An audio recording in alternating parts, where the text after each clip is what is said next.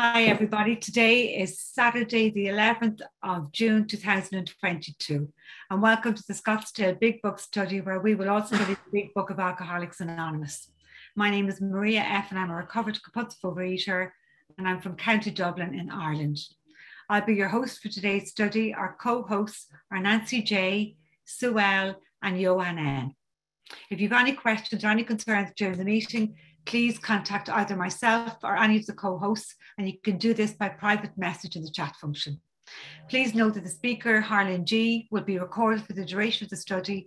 However, the question and answer session which follows will not be recorded. And we've put a link to the previous week's recordings in the chat function. We are currently on week number 101. We ask that if you could please keep your microphones on mute at all times during today's study, and also please turn off your video if you are exercising, eating, or if you need to step away from your screen for any reason. We also ask that you refrain from making use of the chat function, even to message other attendees privately, just so that we can all be present with each other in the workshop today. Um, and now we will turn over the meeting to Harlan G. Good morning, Harlan. Good morning, Maria. Thank you very much. And, and thank you for your service. And thank you for all the people that make this possible. And thank you for your continued, everybody's continued seventh tradition uh, contributions, things like that, because this is not free. This costs money to maintain. And uh, we're just so happy that you have supported it throughout the time that we've been doing it. It's nice to be back. It's, it's nice to go away every once in a while, and but it's so nice to be back with all of you. It's fabulous. And I won't be going anywhere till the end of July. I'll give you the dates on that in case it's something you want to do. But we're not going to be meeting on the 23rd of July. That's the 23rd of July, because on the 22nd, 23rd, and 24th, I'm going to be doing Big Book up in Flagstaff, Arizona, on the campus of Northern Arizona university. So i'm looking forward very much to that because it gets me out of the heat. There's no there's no extreme heat up there. It's at 9000 feet. So you don't have to put up with the intense heat of july here in the desert. I hope you're having a great day. I hope that yesterday, June the 10th, because this is June 11th, 2022, I hope you took a second. If you didn't, take it today to take a second and bow your head that our way of life the 12 step way of life began on June the 10th, 1935. And June the 10th, 1935 is celebrated in Akron, Ohio, with a celebration second to none and it is Founders Day. It is the day of Dr. Bob's sobriety. Now, I'll let you in on a little secret.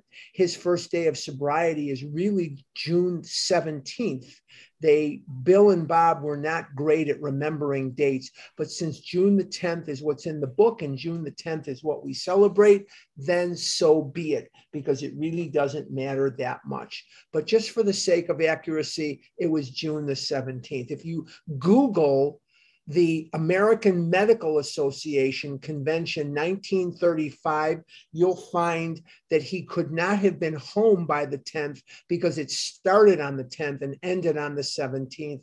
And that was the day that he really got sober. But that aside, just don't put a pin in that. Let's just always hang our head on June the 10th because that's the day that this way of life started. We've been talking about chapter three, more about alcoholism. And this chapter emanates from the knowledge that came from one of the four books that framed the big book. When I say framed, I mean heavily influenced the big book. And the big book was heavily influenced by these four books the book of James, New Testament, the Sermon on the Mount, Emmett Fox, the varieties of religious experience by William James. And that's why you have the stories in the back of the book. And the fourth book is what we're going to be concentrating on this morning. And that book is called The Common Sense of Drinking. And it was written by Richard Peabody. And Richard Peabody he died of his own alcoholism in 1936, just six years after this book came out.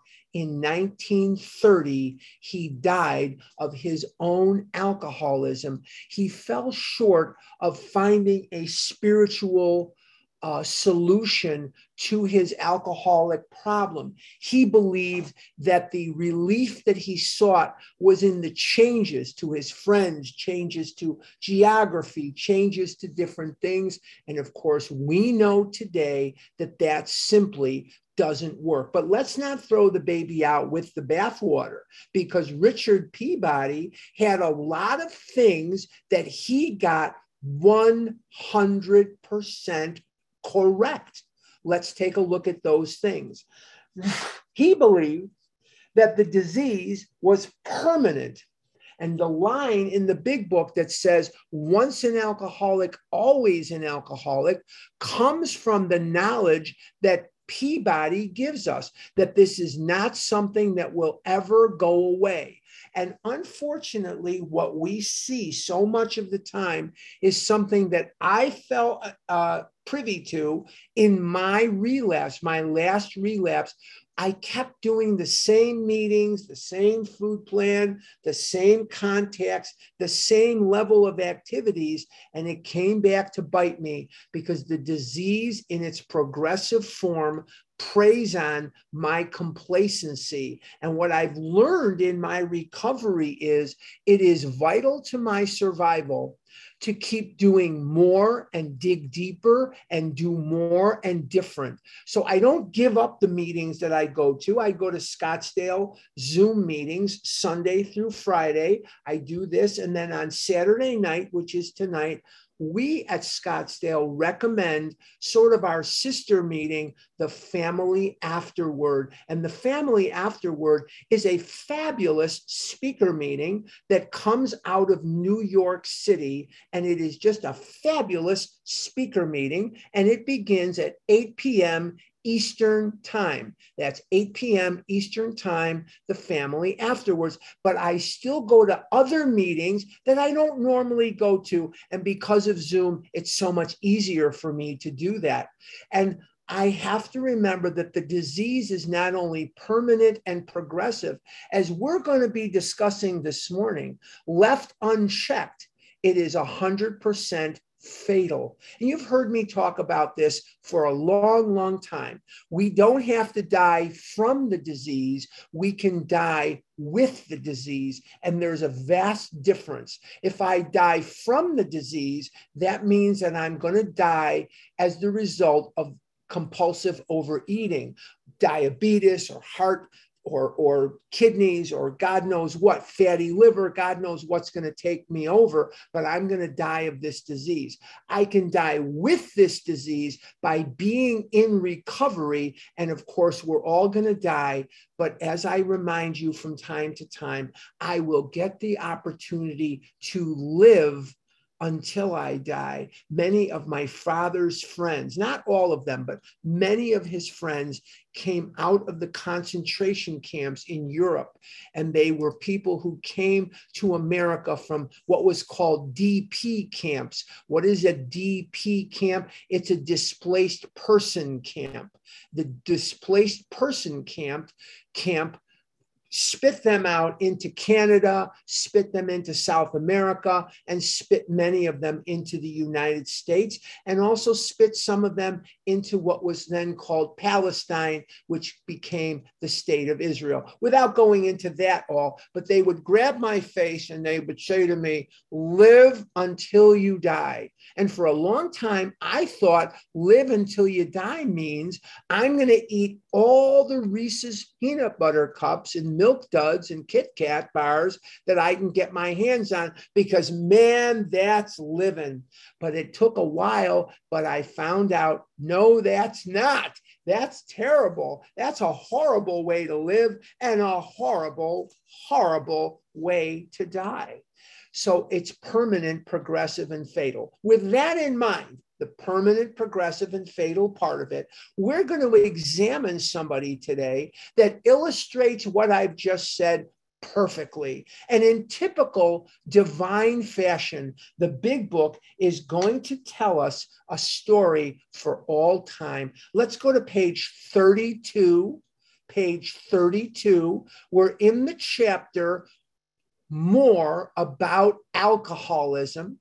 And on page 32, we are going to begin today with the words a man of 30. So I'm going to give you a second to get there. And what we're going to again look for are the progressive properties, the permanent properties, and the fatal properties of the disease when they are so brilliantly, beautifully, and so perfectly illustrated in our big book of AA. Let's take a look at page 32 a man of 30 was doing a great deal of spree drinking. What does that mean? He would be, get drunk, really bad drunk, and then he'd lay off for a while. Then he'd get really badly drunk and lay off for a while. See, I was an everyday eater. I, I ate compulsively every single day of my life.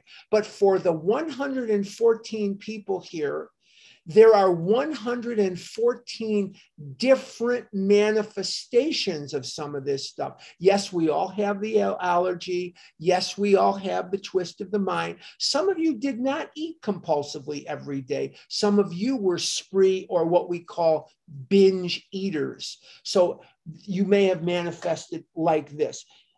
He was very nervous in the morning after these bouts and quieted himself with more liquor. So he was very nervous. And what did he use to settle himself down? More booze. He was ambitious to succeed in business, but saw that he would get nowhere if he drank at all. Once he started, he had no control whatever. Let's take a look at that before we move on so we don't just ignore something very, very important. Like all of us, he had ambitions. Now, he saw that this drinking was getting in the way. And you would think if he were like me, he couldn't do much about it. He better, he batten down the hatches on pure, unadulterated willpower. In other words, he became a dry drunk. He became someone who diets with group support. He didn't work steps. He didn't know about steps. He didn't have contact with AA. He just realized, hey, I need to give up this liquor, but it was always in the back of his mind. So let's take a look with that in mind with what we're, where we're going to go from here. He's a dry drunk at this point in his life. He was ambitious, but saw he would get nowhere if he drank at all. Once he started, he had no control whatever. Why not? because of the physical allergy, because of the craving. Remember that Dr. Silkworth tells us, in the doctor's opinion, that any description of, of, of this disease, which leaves out this physical factor, is incomplete. And this physical factor is very, very important because the physical part means that once that sugar is inside of me, once that milk dud is inside of me, that M&M, that whatever that may be, Doritos or whatever pizza, once it's inside of me, I will not be able to control it. The big book tells me I cannot enjoy and control my drinking, my eating at the same time. If I'm enjoying it, I'm not controlling it. If I'm controlling it, I can't enjoy it. Very important that we give that shout out to the reason why he had no control because of the physical allergy. Let's continue. He made up his mind that until he had been successful in business and had retired, he would not touch another drop. Very hard promise to live up to, but he had amazing willpower. Willpower, certainly beyond anything I have ever had. Let's continue an exceptional man, he remained bone dry for 25 years. 25 years he remained bone dry. We're going to circle back to that and retired at age 55. Let's take a look at what we just read. Oh, after a successful and happy business career. Sorry. Now, let's dispel something that many of us have have had come back to hurt us. And what is it that we have believed that has come back to hurt us? We have believed that abstinence alone will treat the illness, and it does not. He remained bone dry for 25 years. It didn't change a thing. So, this is very, very important because so many of us are like me in that I believe that after a long period of abstinence and a weight loss to, to knock your socks off, I could go back and eat like other people. And the truth is, I cannot because no matter how long I'm abstinent, whether I'm in recovery or I'm just dieting, and I want to make that distinction whether I am in recovery or I am just dieting with group support, it does not matter. The result is the same. Abstinence from, from my compulsive overeating does not treat this disease. Now he was 55 years old when he when he gave up the ship and wanted to drink again and this is something to note. He did not pick up where he left off. He picked up at a much worse spot than he had ever seen. There was a trap door to the bottom he had known. Why is that? Because the disease, as we age, gets worse. The disease does not get better because I'm in recovery. The disease is getting worse. My recovery is getting better because I work my butt off for it, but the disease in me is getting worse. If I picked up candy, pizza, God knows what, if I picked up candy today, I would be much worse than anything I have ever seen because I've been abstinent for 23 years. And in the 23 years that I've been abstinent, this disease has progressed within me. It has gotten worse. My physical allergy is worse. My mental twist is worse. So the disease continues getting worse, whether I'm eating or not. Now, don't go and call somebody and say, that Harlan, he said that we don't have to be abstinent. I did not say that. What I'm saying is abstinence alone will not treat your disease. How do you know that? If it did, diets would work for people like me, and they don't. See, all the diets help me lose weight every one of the diets that I've been on, and I have probably been on as many diets as, as there are stars in the sky. I've been trying to control my weight and control the intake of food since I was five, six. I have been on diets when I was five and six years old. They work for a very short period of time, but I can't stay on them because the buildup of emotions the fear the anger the happiness the joy the the sadness the jealousy the guilt the shame the remorse. The only relief my brain really knows is through the ingestion of foods that cause something within my brain called the effect.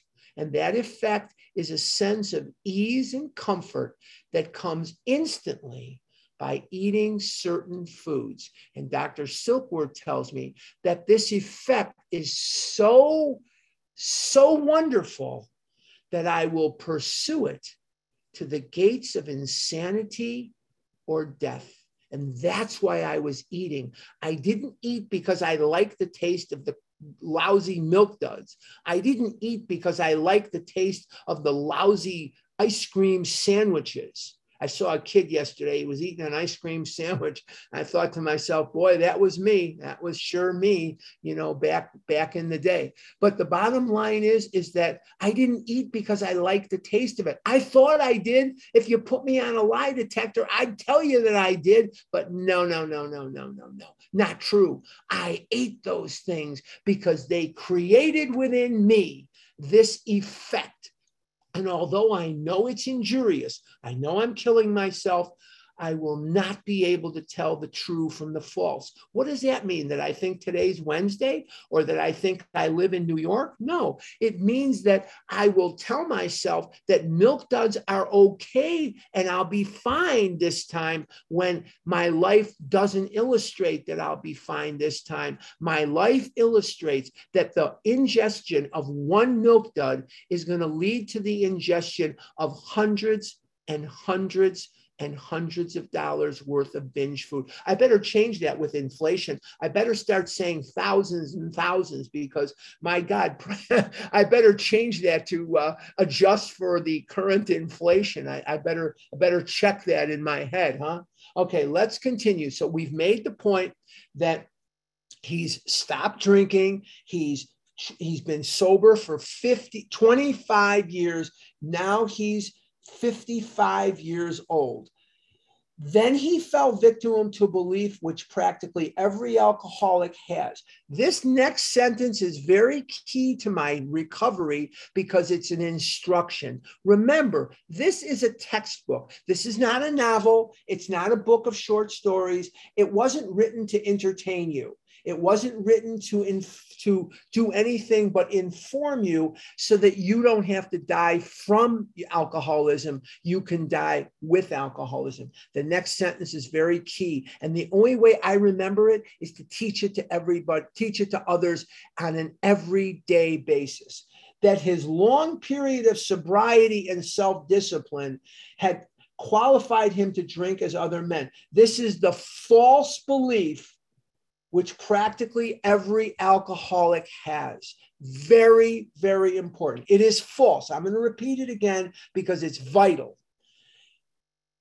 This is the false belief that his long period of sobriety and self discipline had qualified him to drink as other men. What did we say from the very beginning of today's session? What did we say during this chapter, what did we say during Bill's story? Bill had periods of sobriety, which renewed his wife hope, but then he would come home drunk. He had a long period of sobriety and he was pounding on the bar after going into a cafe to make a phone call. He was pounding on that bar, wondering how it happened, but he might as well get good and drunk now. And he did. Does that ring a bell? I sure hope so. I sure hope that it does. Because of the physical allergy, he could not control his drinking and enjoy it. Because of the mental twist, he couldn't control it and enjoy it either. Once he clamped down on his drinking, he couldn't enjoy it. Once he started drinking, he couldn't control it. Okay, let's move forward. In two months, now I want you to make note of that not in two years, not in two decades, in two months, he was in a hospital, puzzled and humiliated. That's how fast it happens.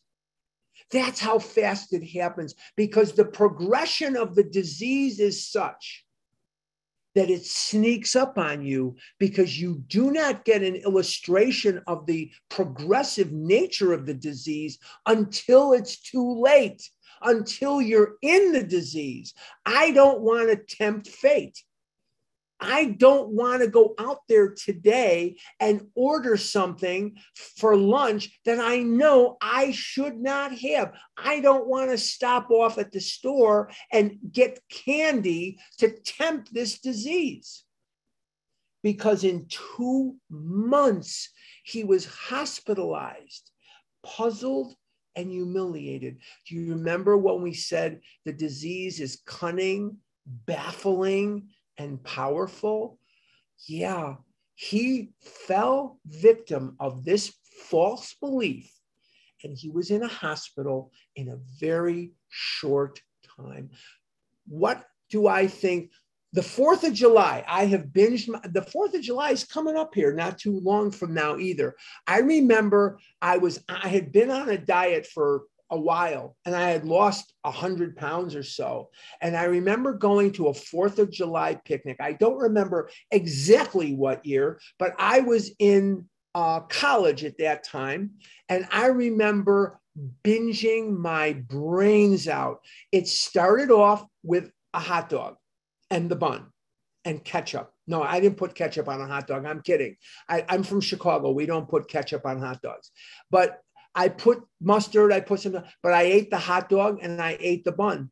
I ate enough food at that picnic so that a family of 12 could have could have feasted on what I ate at that picnic. And I ate on the way home at every damn convenience store, every damn drive-through that I could hit because I had triggered the physical allergy. That 100 pounds that I lost was back on my body faster than you could say ABC. By the time I was a sophomore in college, I was 500 pounds. By the time I graduated college, I was 600 pounds. So, losing the weight, being abstinent did not help me. Let's continue. He tried to regulate his drinking for a while, making several trips to the hospital meantime. He's bad. You got to be pretty bad for them to put you in the hospital. Then, gathering all his forces, he attempted to stop altogether and found he could not. So, the discipline that worked when he was a young man would not work when he was an older man. And that's what I found in me too. The willpower the discipline, the resolve that I could use when I was a young man of five or six or seven would not work for me today. That's for sure, because my disease has gotten worse and worse and worse, but my willpower has not gotten stronger and stronger and stronger. If anything, it has gotten weaker and weaker and weaker. And when you're young, the furnace of your of your digestive system the furnace that burns the food and your skeletal and muscular system to work off the food is in high efficiency. Every day that i'm lucky enough to get up every day that i'm lucky enough to awaken every day that i'm lucky enough to breathe air out of the atmosphere I am getting worse because I am further away from the maximum performance of my hips, knees, back, arms, shoulders. I'm further away from the maximum performance of my digestive system. So the aging process aids and abets the disease so that the disease will constantly get worse and worse and worse. I'm very lucky. I've got a new lease on life in, in certain areas, a lot of areas. I'm still alive. That's nice. Um, but I've got new hips, I've got new knees, so I can walk three miles a day, six days a week, which I thank God for because if I didn't have the new hips and I didn't have the new knees, I would be in a wheelchair and I'd probably be dead already because I wouldn't be able to move my body like I can now. So it's very, very different. I'm very, very lucky to be alive. Doctors have been signing my death warrant. They've been signing my death certificate since I was a teenager. They were screaming at my mother. I've told you the story here. Uh, I was 17 years old and I was in gym class at Mather High School in Chicago and I was in gym and I broke my ankle. And my mom, uh, my mom and I went to Edgewater Hospital, which is not even a hospital anymore. It's condos, I believe. And we went there, and Dr. Bernstein, who's been dead for a long time, my mother's been dead for a long time, he's been dead for a long time. He started screaming at my mother. He said, He is 17 years old and he's over 300 pounds. How long do you think he's going to live? He said to my mother, I don't see him living past 30. His heart is going to blow apart. And my mother started crying, and my mother was very upset, as was I. What did me and my mother do? Both compulsive overeaters. What did we do on the way home? To assuage our feelings of fear and anger, we went for ice cream and vowed with ice cream in our mouth that tomorrow we were both going to stay on our diets. And you guys all know how effective those oaths those promises are not very effective at all. And by the time I graduated high school, I did ha- I had lost some weight on a diet, but by the time I was a senior in high school, I was 335 pounds, and I was 500 by the time I was a sophomore in college, and as I've stated, 600 pounds by the time I graduated college. Let's continue. Bottom of 32. Bottom of 32. Then gathering all his forces he attempted to stop altogether and found he could not. Every means of solving his problem, which money could buy. Notice it does not say problems. So I want to make note of that because on page 45 of the big book of AA, the thesis line says this is the thesis line of this book. It says the main object of this book is to is to help you find a power greater than yourself, excuse me, which will solve your problem. It doesn't say problems, even though my recovery has progressed into solving many, many, all my problems, but it says problem singular. Very important to look at the book and look at the way they use the words. Because, see, I believe that the book was divinely inspired. I love Bill Wilson. I love him to death. He's my hero. Was he very you? Please don't assail me in the Q and A. He did this and he did that. I'm a, I'm aware of everything. All that. I'm aware of it. He was he was quite the he was he was quite the human. He was quite the human being, Bill Wilson.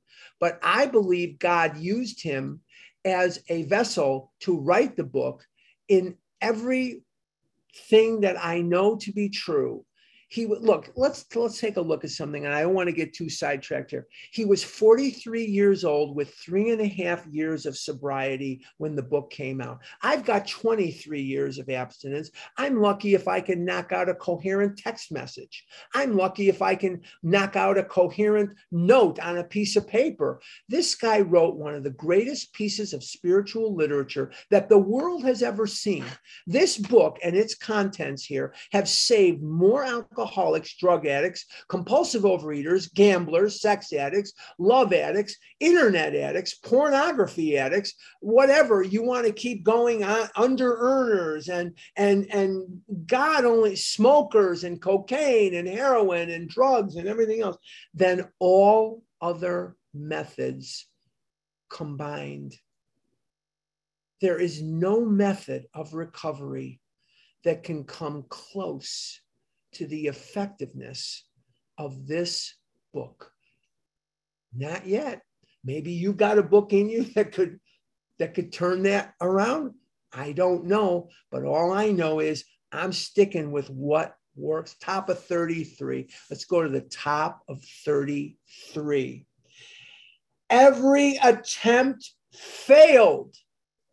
Remember, Dr. Silkworth says other methods had failed completely with these people. It says at the top of 33. When the big book wants to tell you something, now Silkworth did not write this chapter. Silkworth didn't write one word of this book other than the doctor's opinion. He, he didn't write one syllable in this book beyond that. That's it.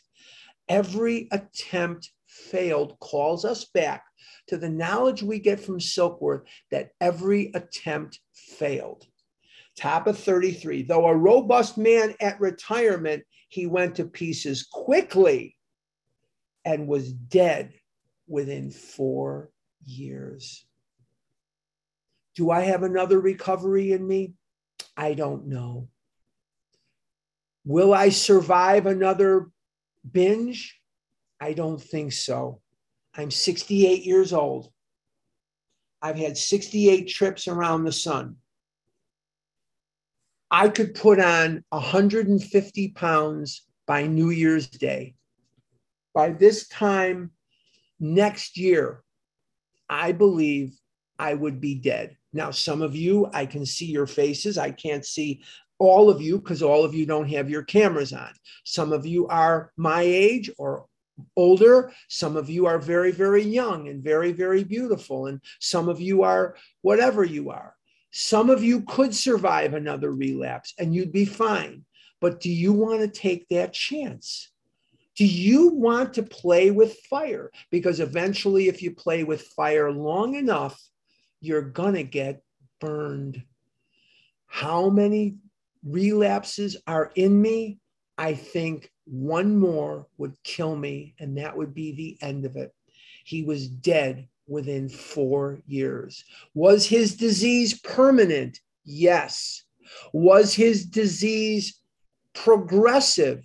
Yes. Was his disease fatal? Yes. So let's understand that this disease is not something to trifle with. I take it very, very seriously. Now, if I want to remember something, I have to teach it to other people. And that's why when I sponsor, every once in a while, not every day, because then they'll stop hearing it. They won't hear it anymore. Every single week, I say to my sponsees, remember, see, I'm really talking to myself. I'm not talking to them. Because in the final analysis, it's about what I do. It's not about what they do what they do. I hope they recover. I hope they all recover. Hey, I, I want to see everybody in Newark. I want to see everybody in Los Angeles for the birthday. I, I hope that we can all be together. But I remind them, hey, more and different. You got to do more. You got to do different. Shake it up a little bit. Go to some meetings that you've never been to before. Do some things you've never done before. Call some people that will stretch you out. What do I mean by that? Call some people that you don't know. That's a scary thought, right? You know, we have our God squads and we have the people that we speak to on a regular basis, and you call them for 10 steps and they call you for 10 steps, and you call them and they call you, and you go to the same meetings together and you're all friends. Once in a while, go on a vision for you and listen to the people at the beginning of the second meeting that are brand new. Give them a call give some of them a call and do something where you don't know the person. You find out on Vision or you find out on your Zoom meeting that so and so is on the struggle bus. Hey, give them a call. Hey, it's me. Hey, blah, blah, blah, blah, blah, blah. But it puts you in touch with lowering that ego, lowering that ego by getting out of yourself and doing some things that will help you grow very, very important. If you stay the way you are, the disease will catch you from behind and you will wonder. You will wonder, how in the world did this happen? I was going to meetings and I was doing this and I was doing that. The disease sees complacency with the same appetite that sharks see blood in the water. They will attack it and when they see when the disease sees complacency, it will immediately rear its head.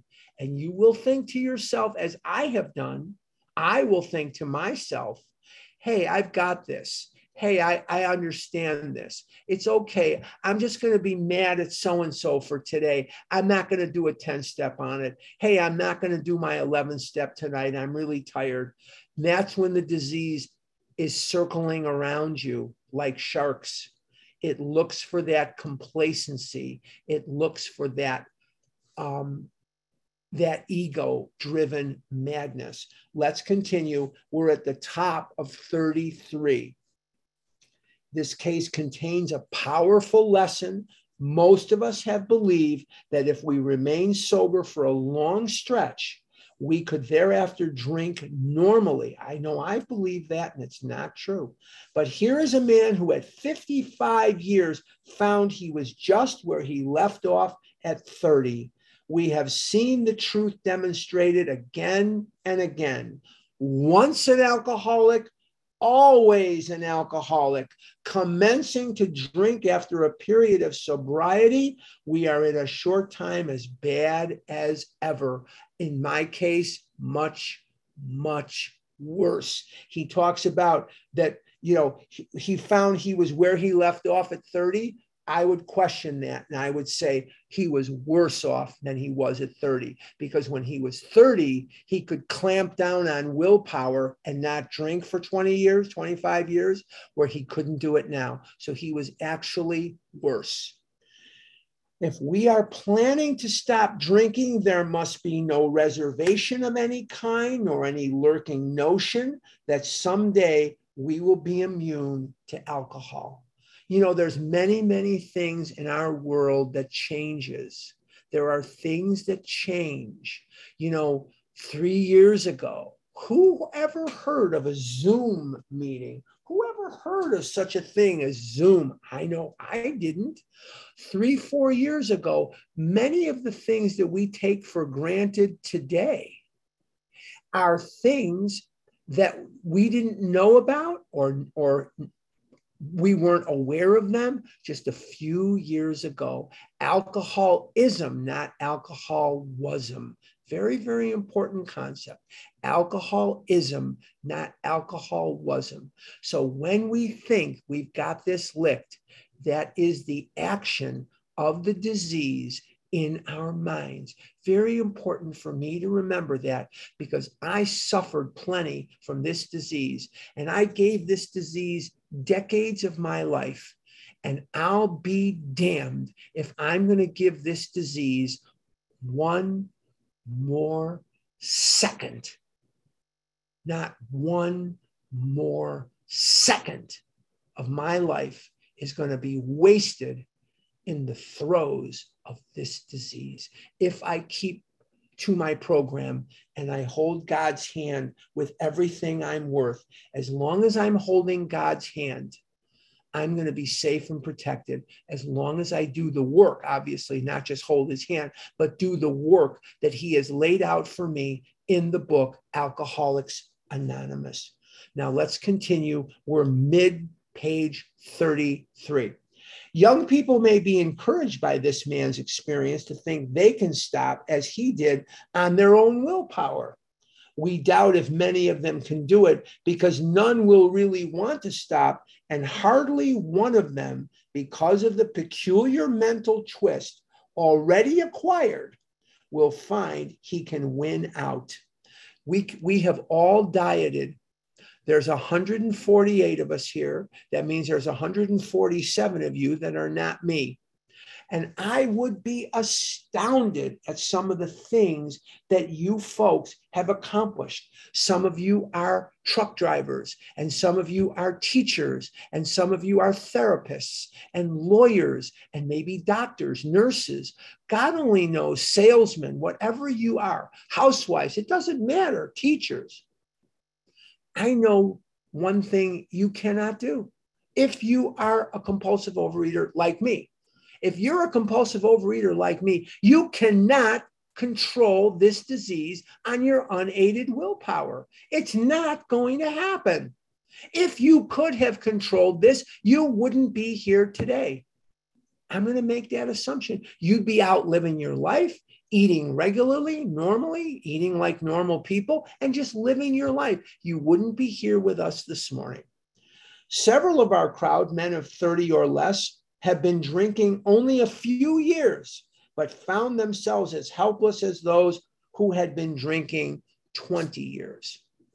Now, Clancy Imislund is one of my heroes. I loved Clancy, and I hope that he's, I don't hope, I know he is sitting there with Chuck C. and Bill Wilson and Hank Parkhurst and Ebby and God and all the rest of the people that are at that big meeting in the sky. And Clancy Imislund loved to tell this story. And I heard him tell this story at the North Scottsdale Fellowship Club years ago when he came there to speak.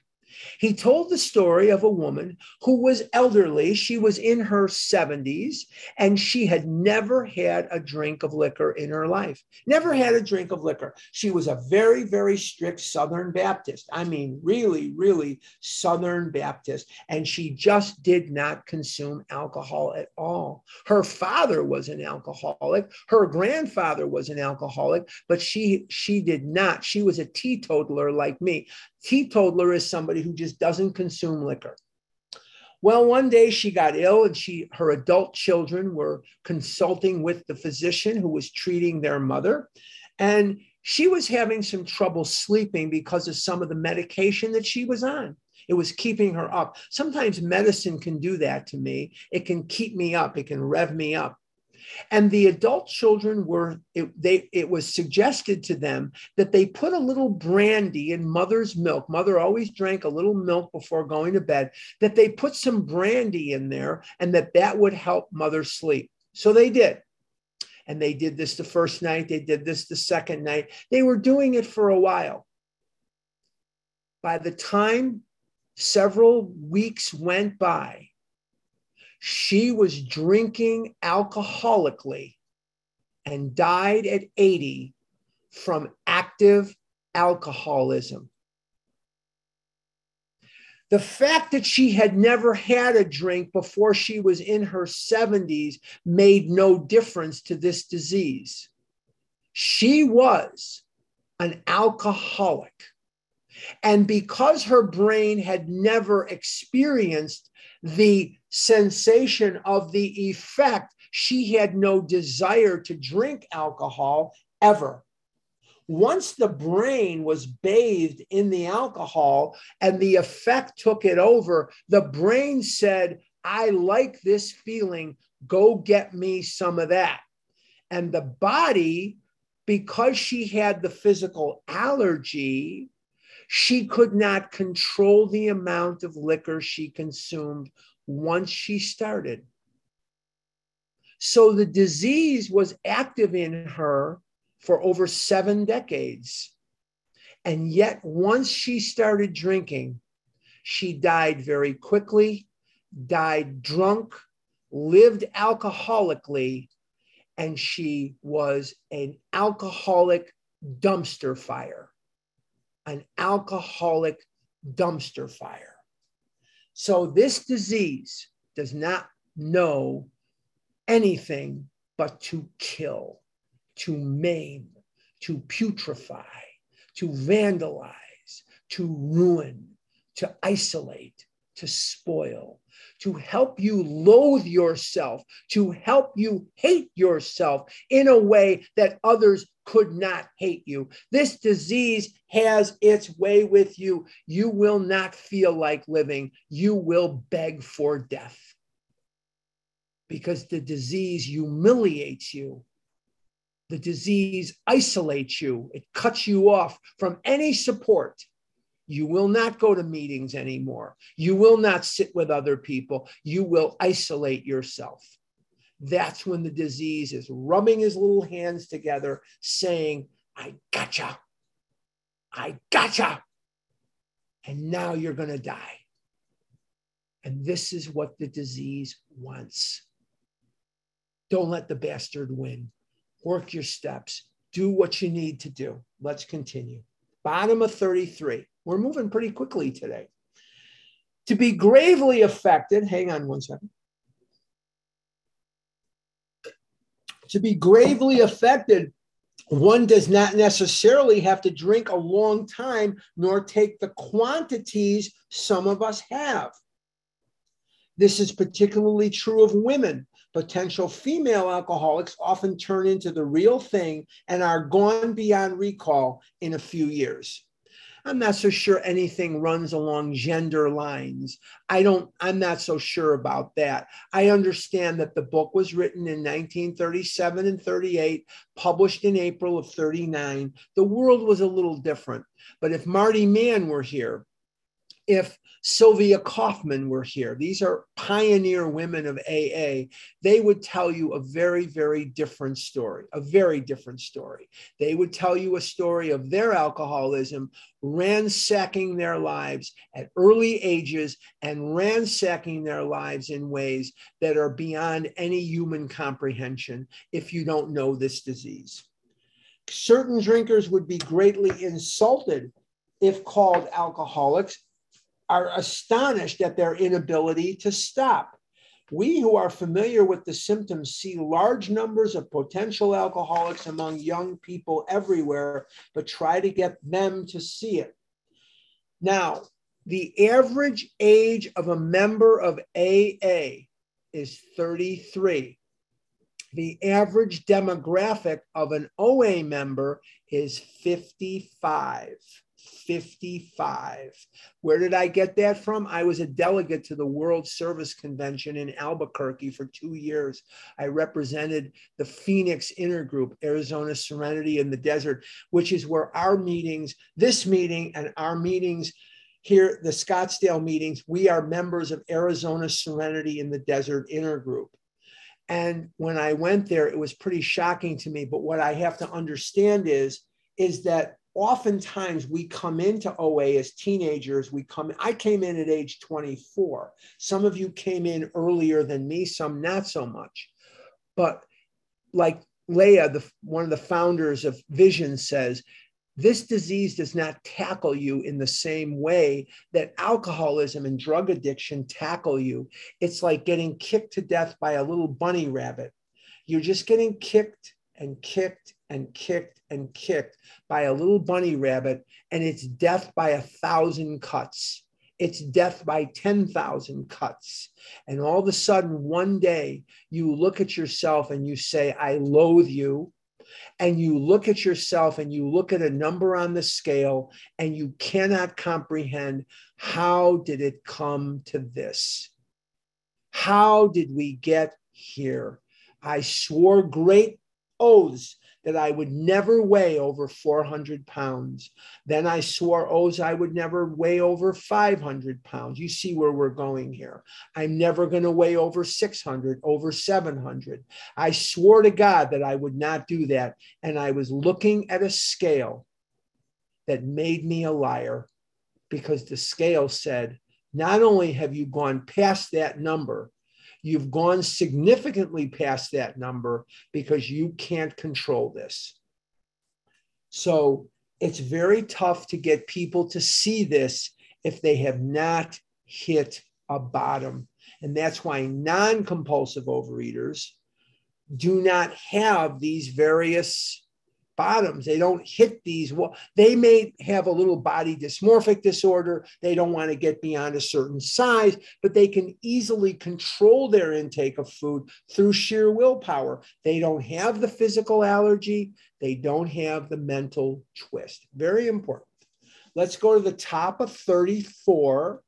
As we look back, we feel we had gone on drinking many years beyond the point where we could quit on our willpower.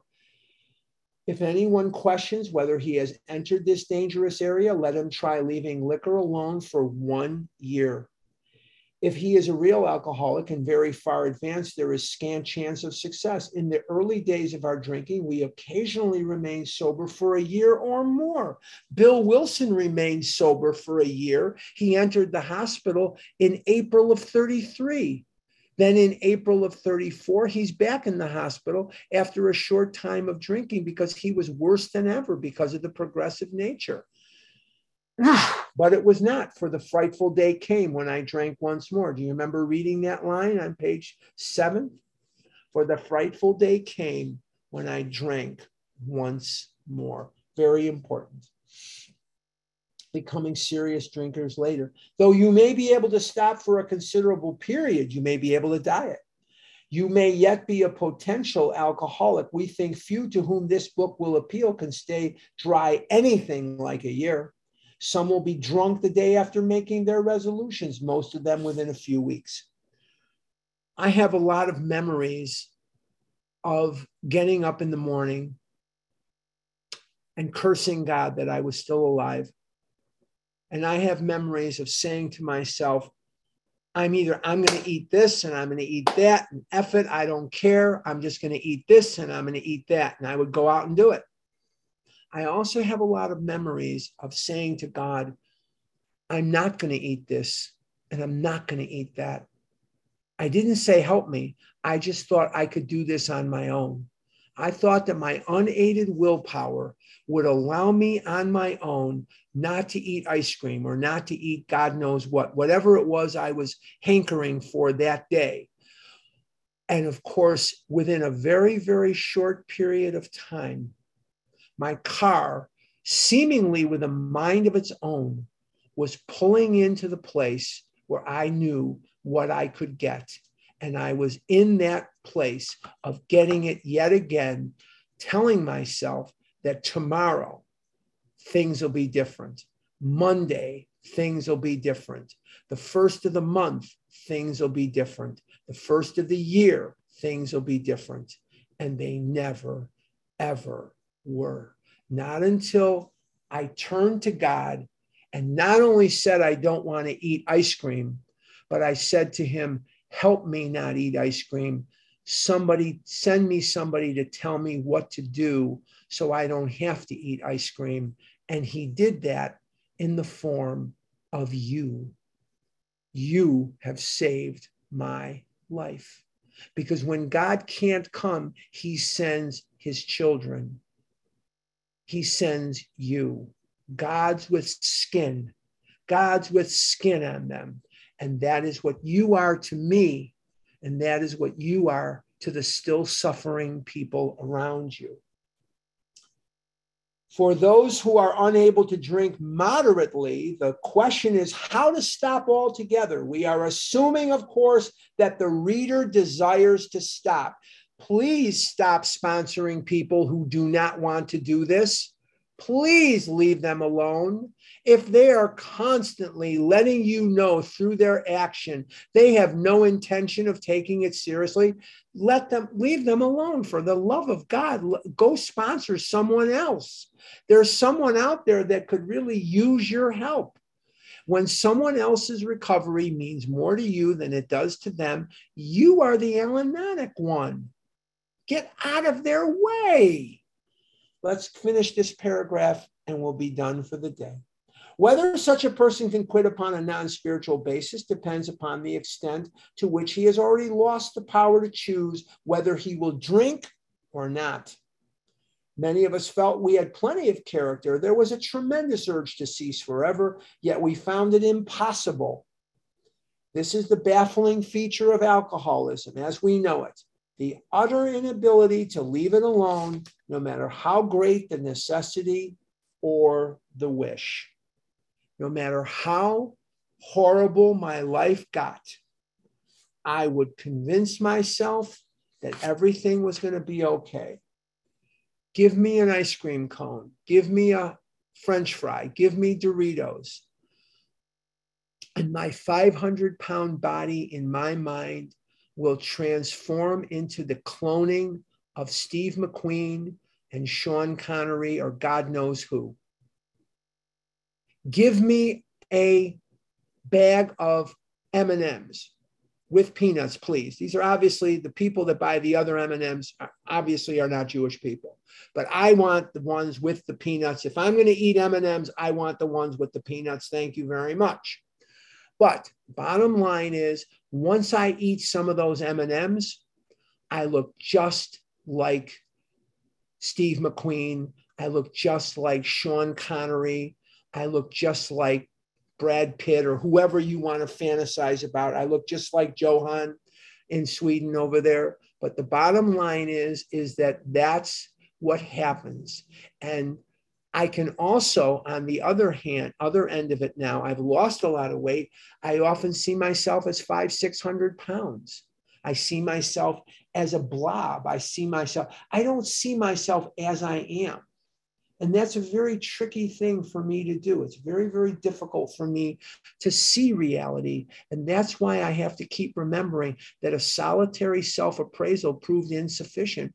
I need the help of a sponsor. I need the help of all of you. Otherwise, I'll look at this pen, and this pen says Dublin 2019, and I never made it to Dublin in 2019. I was on the airplane to get there, and they pulled us off. And by the time they got us another plane, I would have not gotten there till Sunday, which is when the retreat would have ended.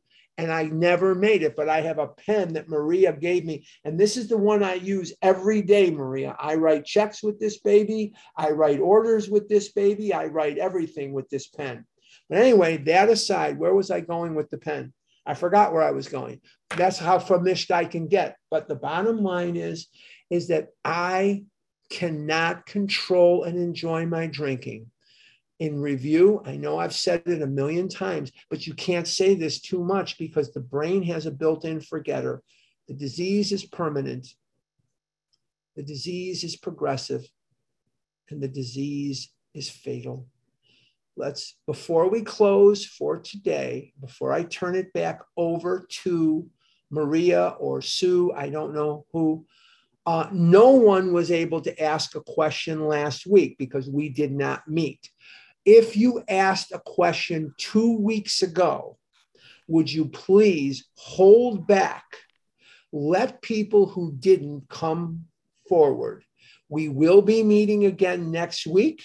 We will have our sessions until the end part of July and then we'll take a one week hiatus. But for right now, we are good to go. We don't be confused. We are good to go.